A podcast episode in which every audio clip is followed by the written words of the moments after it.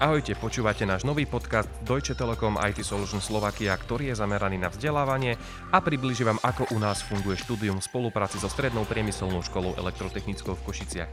Naším hostom je Patrik Čigaš. Ahoj. Témou dnešného podcastu bude Paťová kariérna cesta, ako sa sem dostal a čo aktuálne vo svojej práci robí. Prejdeme teda na prvú otázku. E, Paťo, na akej pozícii aktuálne pracuješ? Aktuálne pracujem na pozícii DevOps Engineer, ktorá je v modernom IT svete alokovaná vysoko v technickom rebríčku e, pozícií, ak sa to dá takto povedať. Uh-huh. DevOps Engineer, z toho trošku možno a vychádza to, že ty niečo navrhuješ alebo programuješ tie aplikácie? No, DevOps Engineer je pozícia, ktorá je situovaná v, v, v procese vývoja softveru. Uh-huh kde um, v starom IT svete boli projekty založené na tzv. waterfall um, systéme. Áno. Čiže v podstate uh, najprv sa nadefinovali požiadavky, neskôr sa na základe tých požiadavok vyvinul nejaký software, ten sa následne otestoval, doručil sa na nejaké prostredie a až následne um, nakoniec dostal zákazník prístup k tomu prostrediu. Čo viac menej znamenalo to, že pokiaľ dostali feedback od zákazníka, respektíve spätnú väzbu o tom, či je tá služba, ktorú dodali, správna, alebo je to to, čo zákazník očakával, môže prejsť aj niekoľko mesiacov. Áno.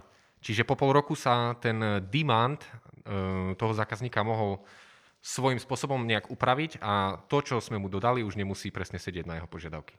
Wow, e, spomenul si tu niekoľko celkom nových pojmov. E, ten DevOps asi nie je nejak dlho zaužívaný v IT svete? DevOps ako taký, um, tu je už niekoľko rokov, ale v rámci Telekomu, um, kde sa pomaličky Telekom snaží um, na tento systém nabehnúť, je súčasťou agilného vývoja softveru. Agilný vývoj softveru je trošku iný prístup k tomu, ako sa vyvíjajú aplikácie, kde cieľom je znížiť čas, za ktorý dokáže zákazník dostať to, čo si kvázi objedná v úvodzovkách. Uh-huh. A tebe tento nový agilný mm, approach alebo tento agilný postoj vyhovuje?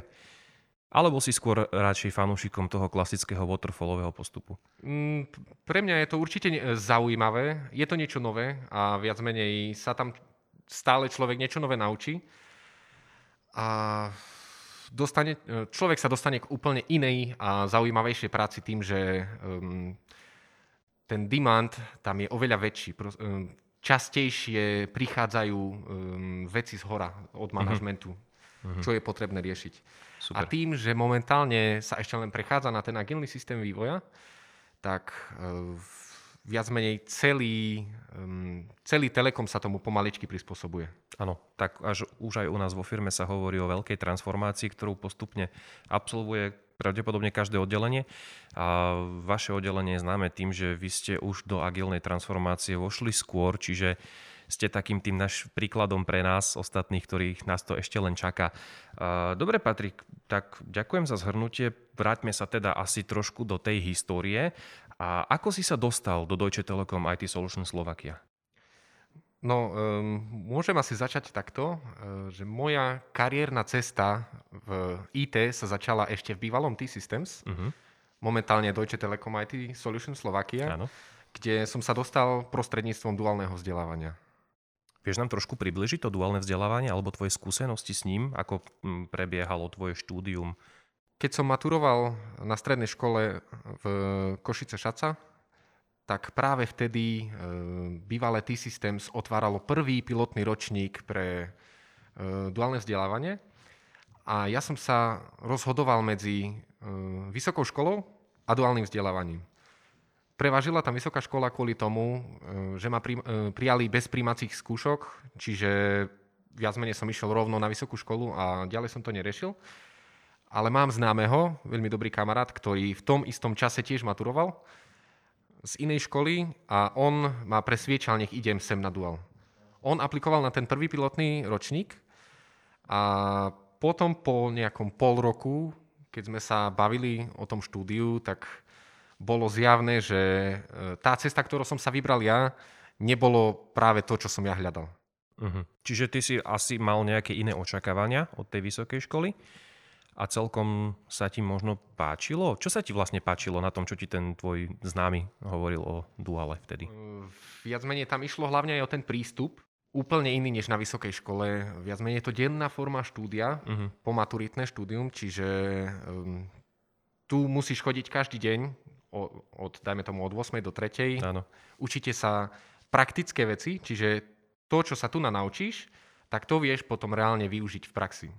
A to viem povedať, že 99% vecí, ktoré sa učia na duale, skutočne minimálne raz vieš nejakým spôsobom využiť v praxi. Takže to bol asi taký ten hlavný ťahák pre teba, prečo asi by si sa mal vybrať touto cestou.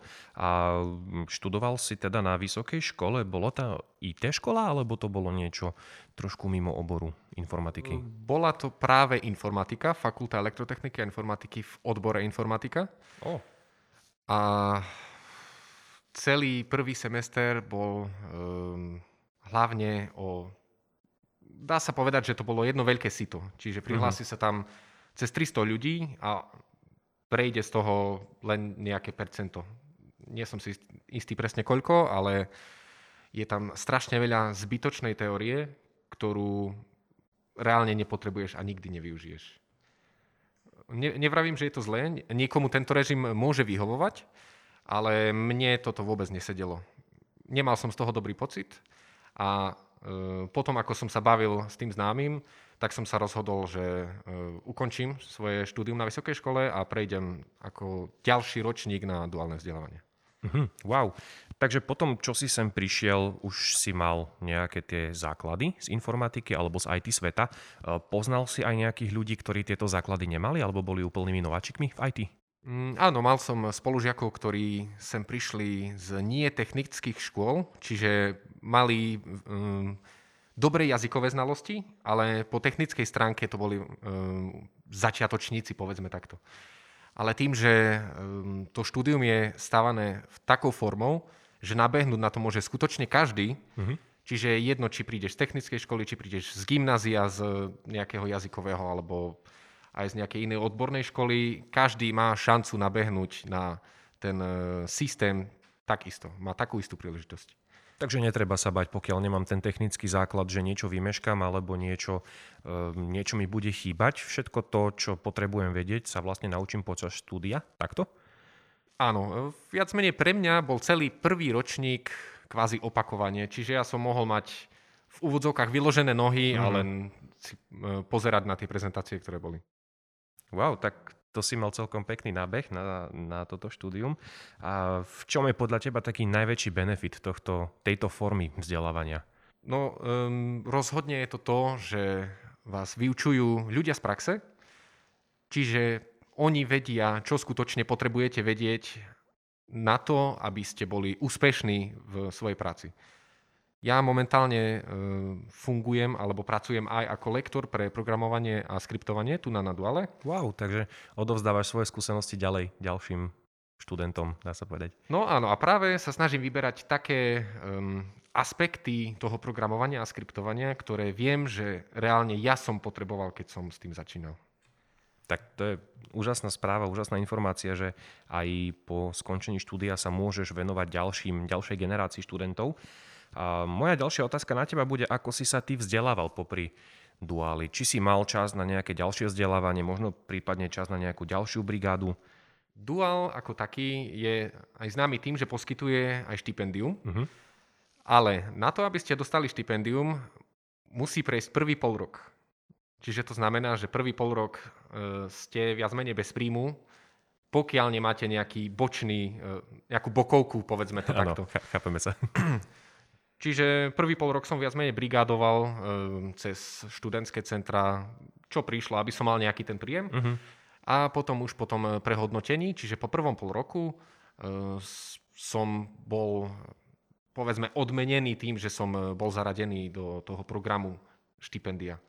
A ako to bolo s časom, keď si spomínal, že vlastne sa jedná o to denné štúdium, čiže od tej 8. do 15.